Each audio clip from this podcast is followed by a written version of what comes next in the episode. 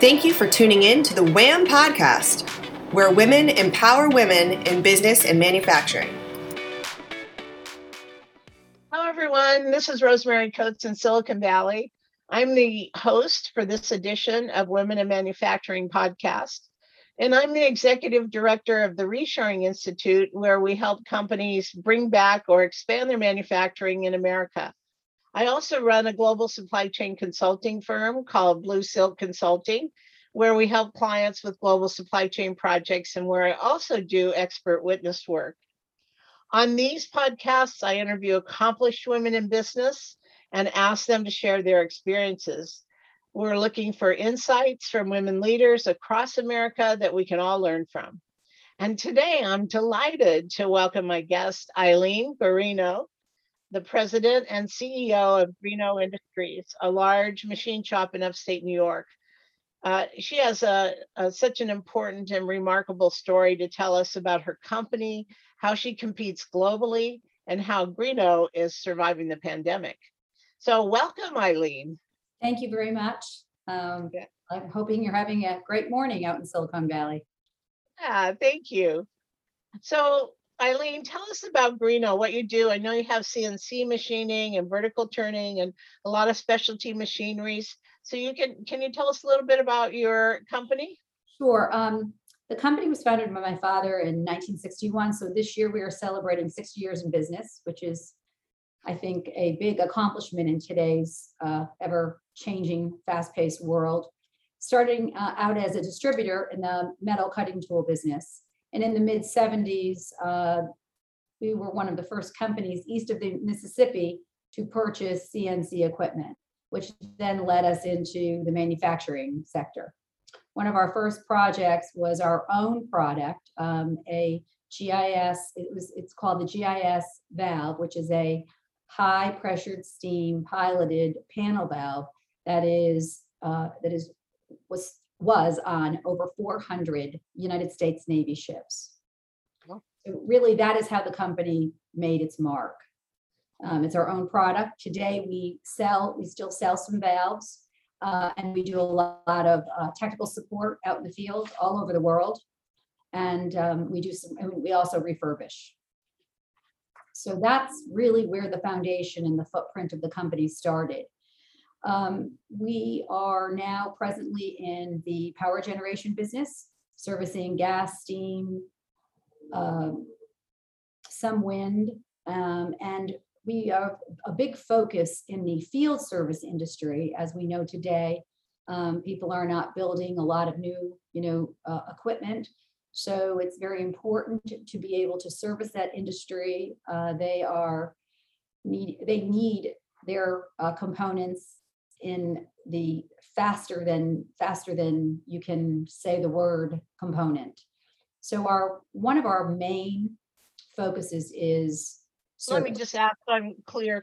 So you make the machined parts for this equipment that's in the field, is that right? That is correct. And many times we are called upon many times because they are in an outage situation where either the gas turbine or the steam turbine is down, and they need their components or their parts yesterday. Okay, so they don't have them in stock. They're not sitting on a shelf somewhere. You have to make the part for them. Is that right? Since the pandemic, things have changed. There were planned outages, and the OEMs were supporting that, and they were getting ready. And many of those outages have been moved because of the pandemic, due to either lack of personnel, or the customer just felt like it wasn't the right time. So they move these, and as time goes on, other things go wrong as they unbutton that turbine. And consequently, these components are needed. And when I say they're needed, sometimes we have such a flexible manufacturing team that we can manufacture something within 24 hours or less than 24 hours and send it door to door to that, so that customer is working towards that part, maybe holding something up in that outage. Okay, so the planned outages, that's downtime for maintenance in these big industrial environments, right? Oh. So if they're not doing planned maintenance, then stuff breaks. Is that right? And they don't know it's broken until they start to unpeel the layers of the project, and that's where we come into play. And our company really has been built on service, and it's not something that we just talk about. We believe in it. We do not over deliver and under promise. And our customers know that and come to Greeno for that very reason, which is, I think the future of our world today, because as we know, people are not stocking items. Everybody's looking for just in time. So the flexibility of our staff really propels us to be able to excel in the service arena. Oh, okay. So just for my interest also, because I'm not sure, can you talk a little bit about the kinds of machines you have? Because I'm not sure I know what vertical turning is. So we have the first equipment that we bought were mainly a Mazak shop, which is out of Japan. I've actually had the ability to go to Japan to see how the machine tools are put together, which is quite fascinating. So we probably have about 40 various types of machines in our repertoire. And we do small turning, milling, and then we also have our large capacity, which is where our Okuma machines are. And we also have a Toshiba that do some combined processes of milling and turning, which certainly helps with cost and time when you're manufacturing a part. You're not spending all that. You spend the time on the setup, but you're not spending the time moving the part from one machine to the next machine. So there's a dual turret with dual capacity with live tooling, again, to make things, move faster throughout the machining process. It's more efficient. Very efficient, yes. And the other thing I think that we really pride ourselves in is that we are really always looking into continuous improvements, on the manufacturing floor, surely through lean and things like that, but upgrading our equipment and staying on top of, not anticipating what we need before we need it. We have a, 1-year plan, a 3-year plan, a 5-year plan. Okay. So if the company's been around 60 years, I'm sure you've seen a lot of different changes, right? Especially in the technology. Can you talk a little bit about how things have changed over time, what the technology introduction has meant? Well, if you were to look at our very, our initial part of our shop, we have 70,000 square feet, and you can see all of the older, I call it, it's the museum. But you still need some of that ancillary equipment, drill presses and things that are, manual lathes. And what's sad is that that's a dying art, to find someone that is really able to manipulate a piece of metal. Because at various times throughout the machining process, you need those. Wow, that's, it's interesting you say that, because I think a lot of people don't recognize there's an awful lot of geometry to what happens on a machine shop floor. So the people who are running the machines have to be mathematicians, essentially. They need to look at planes and angles and directions. And I agree. I mean, it's a skilled labor that is very specialized. I will never forget when we purchased one of the first Mazaks, that's a Palatek system, and we were told that it would run lights out. And we thought that was the greatest thing in the world. And let me tell you, there are operations and there are things that can be robotic that can run lights out, but we will never take away from the human skill and the nature of skilled machinists and programmers. I'm a big proponent of automation, but people are not losing their jobs because of automation. As you know, Rosemary, the workforce is from a manufacturing standpoint, machining, skilled machinists and programmers it's very difficult to find skilled talent. I mean, unfortunately, it takes a long time to learn it too, right? Well, parents are not you know, guiding their children to get into manufacturing, because we still have the reputation that it's dark, dirty, and dangerous, when really there are a lot of exciting things going on in manufacturing and a lot of technology, as well as a great salary. Yeah, that's right. Exactly. So some of the highest paying jobs are in machining. So when you introduce technology and new machines, for example, so you put the other old machines in the museum, and then you introduce new technology, those workers have to learn the new technology too. So there's really an expansion and a kind of an ongoing development for these workers. Is that right? There's always advancements, because there's advancements in, you know, the machine tool technology, along with the software that comes with it, and all the back end that a lot of people don't think about, down when you start even from a quoting standpoint, with quoting software and quality software to do data sheets and things like that. It's it really is a really exciting, you know, progressive industry, and one that I have certainly a passion for. And I think, unfortunately, we have become a bit too technology driven, and maybe on the IT side, and our country's kind of forgot about manufacturing. Yeah, for sure. There's a lot of changes that have come, and we've had a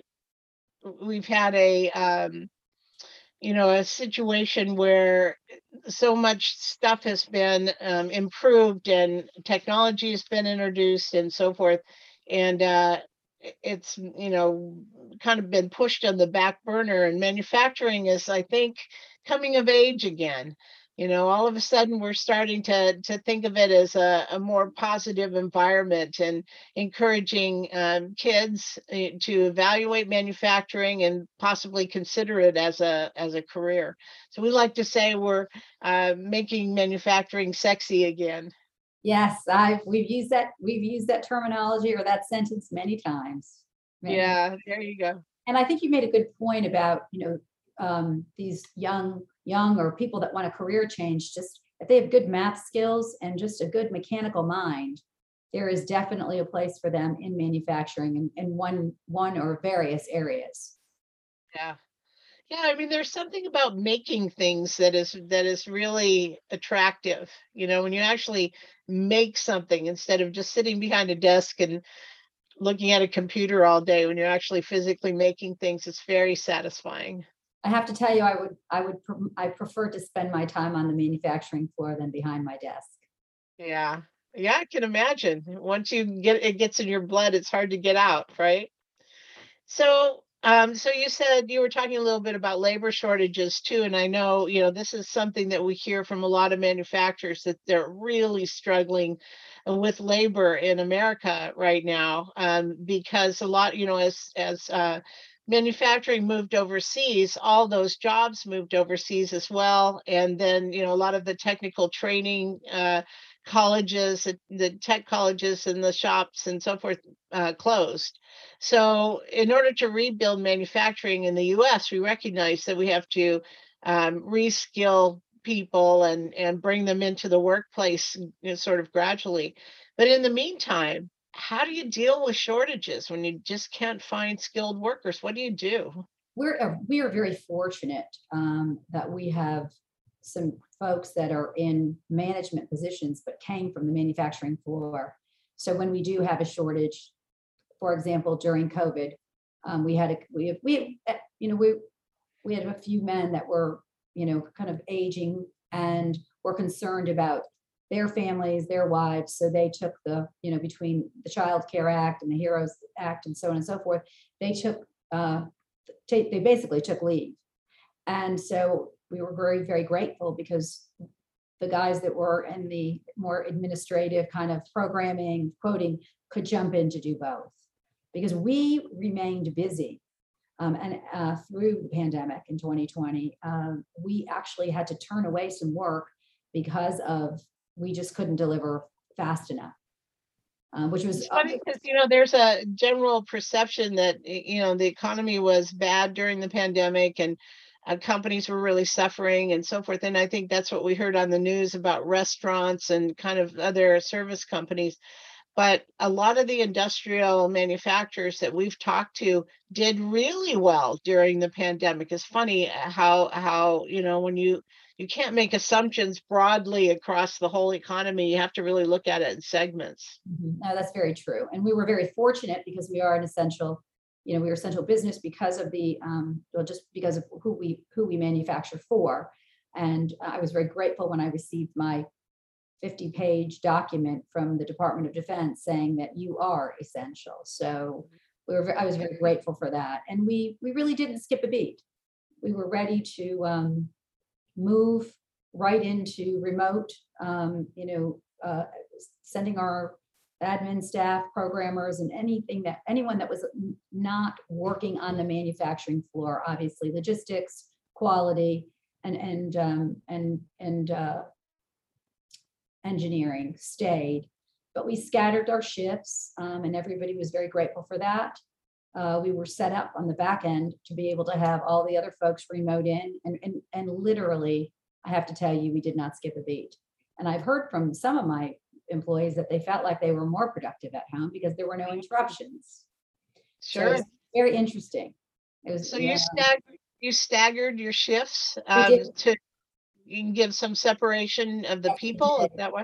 We have about 70,000 square feet of manufacturing space, which then allows us, obviously, for the social distancing. Our machines are not, at some shops, there's the space is limited. Some machines are stacked.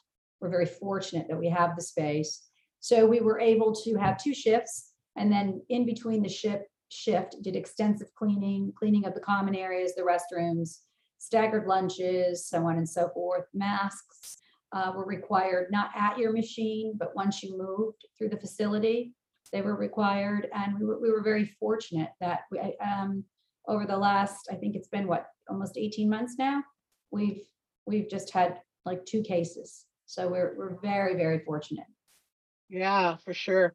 Yeah, unfortunately, it's not over yet, right? No, it's not. And I recall our last conversation when you asked me how I was going to be prepared for the next round. Well, I was a bit taken because I don't know, maybe it was denial, which is not one of my favorite words and something that I'm used to even thinking about. But I think I was just kind of caught off guard.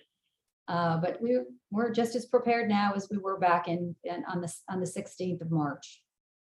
Yeah, it's there's a lot of fatigue out there, virus fatigue, or here we go again, right?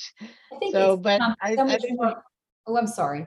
I think I just think we have to live through it and keep plugging away, right? We have to be positive, get everybody vaccinated, and just be mindful of how we are carrying ourselves through life. Keep everyone safe. Yeah. So, while I understand that you did well during the pandemic, you're still competing globally with other machine operations offshore, right? So, how do you do that? What do you do? Well, it's interesting because from a standpoint of large runs and production and things like that, we I think that there's a place to outsource, obviously.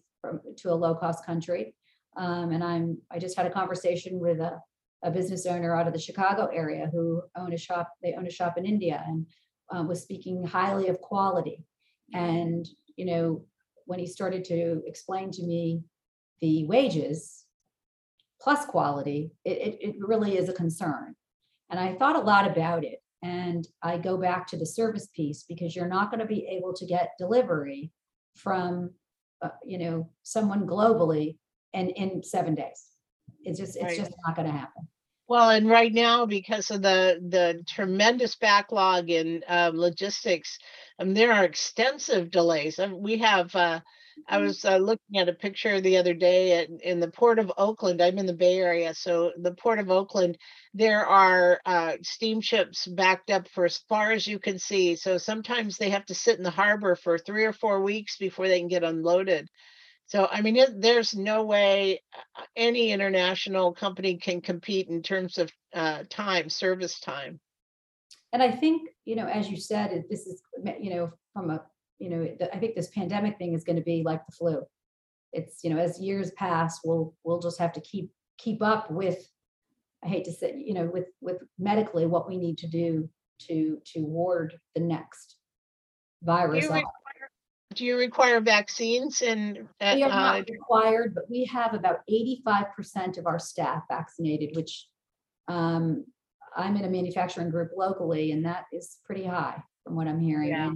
And unfortunately, we will not be able to mandate because we can't afford to lose staff. Yeah, gotcha. Yeah, but that's still pretty high, pretty good. So we're to protect you. And I have to say, my staff is very conservative. You know, they're very, very conservative. They were, some of them were wearing masks before, and we are not in New York State mask mandated, but, you know, we are all wearing masks. You know, if we're in a meeting, we, you know, which we were Zooming, now we're in, well, we have masks on. So we're just, yeah, it's common sense, right? Right. Exactly. Yeah. So back, just another question about competing globally. So when a customer comes to you and shows you the differences in costs overseas versus the U.S., how do you talk them through that? I mean, how do you maintain your business when you're competing with low-cost countries? Well, at times you do have to bend and lower your margin to be able to, you know, just from a business standpoint. I think it's, you know, it's my business philosophy that everything can't be a winner, everything can't be a high margin. And we just had the situation with a company that we did do that for a stocking program. They weren't, you know, real high quantities, but I do believe that, you know, at some point you have to be able to say no, because everybody has to stay in business, and the way we stay in business is we make money. So there's a fine line there of if you, you know, if you want to, you know, buy in high runs and wait, and, you know, right now is certainly not that time to hedge your bet. Like you said, you know, ships sitting, cargo sitting. You can't even, there was a month ago, you couldn't even find containers. Right. Exactly. I know. I have a client that told me they are paying 17 times more for a container from Asia to the U.S. than they did 2 years ago. I'm like, are you sure? You know, 17 times. That is true, because I have a colleague who's in the gun safe. He's a gun safe manufacturer and had to purchase three containers to get product. Wow. And I said, what are you going to do with the containers afterwards? He said, I've already got a guy in Thailand that wants to buy them. So it's an interesting time, and certainly these things that we've never had to face. Yeah, interesting time, and so many companies are being very creative, trying to figure out solutions like that, buying containers or alternate routes, or, you know, all sorts of things. But, you know, the bottom line is what we're hoping for is that we rebuild manufacturing in America, and that this is an opportunity to sort of put your foot on the gas and say, this is how we expand manufacturing here. And do you sell to the U.S. government? We do. Yep.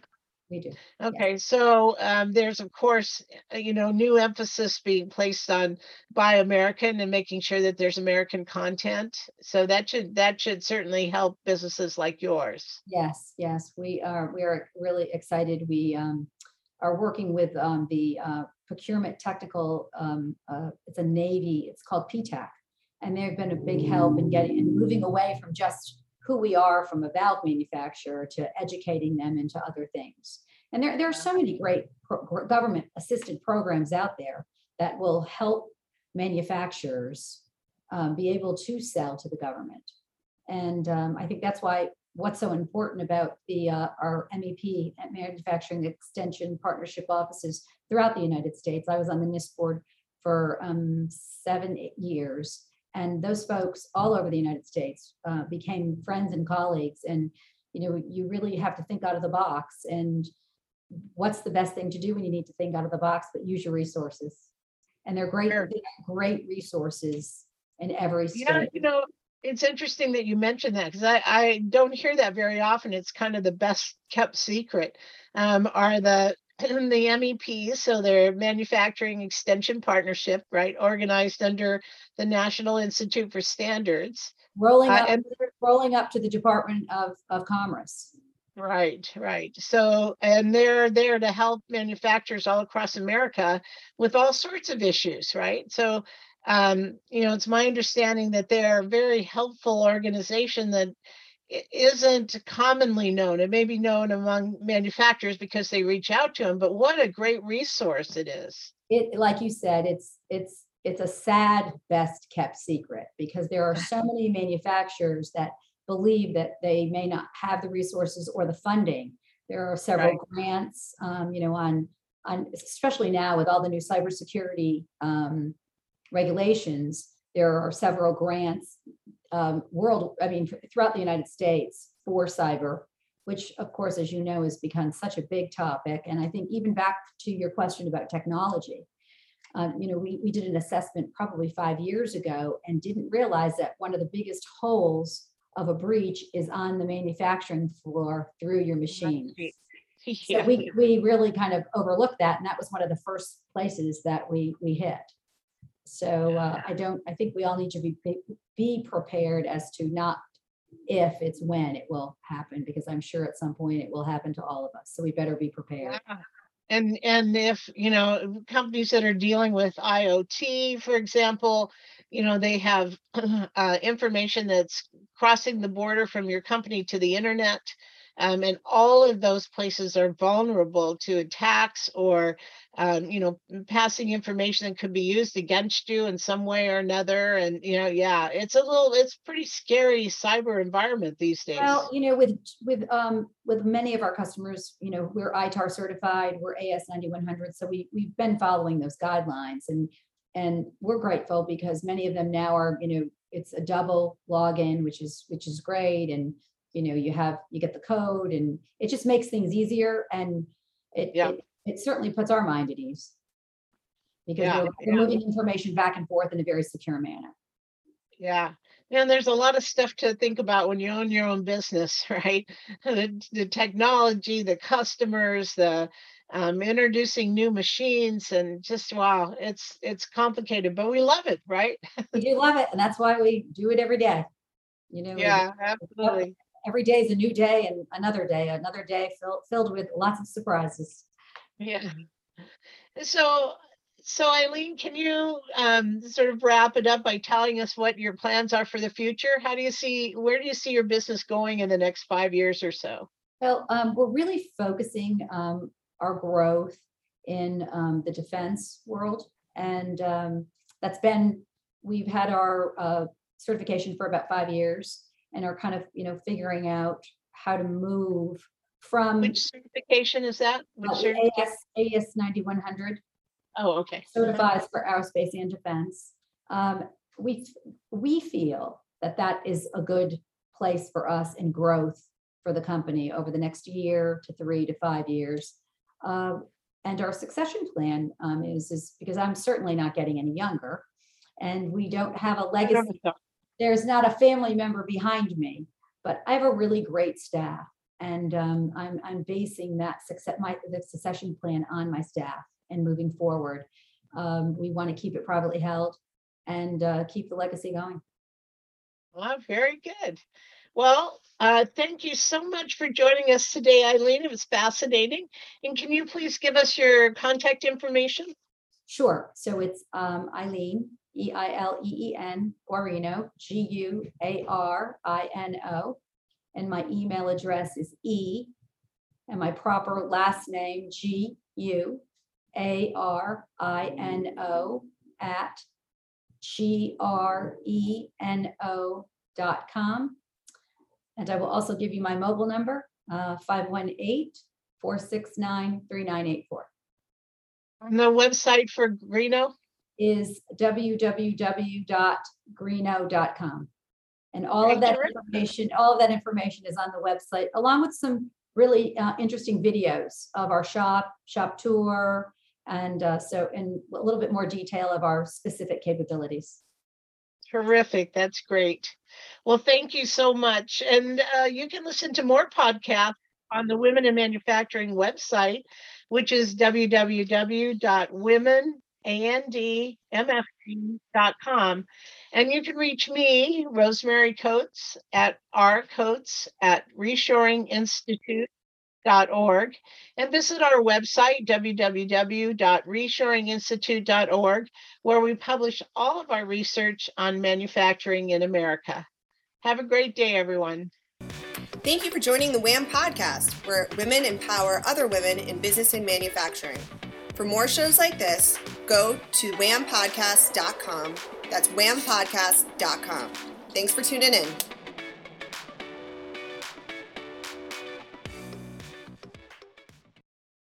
This podcast is a part of the C-Suite Radio Network. For more top business podcasts, visit c-suiteradio.com.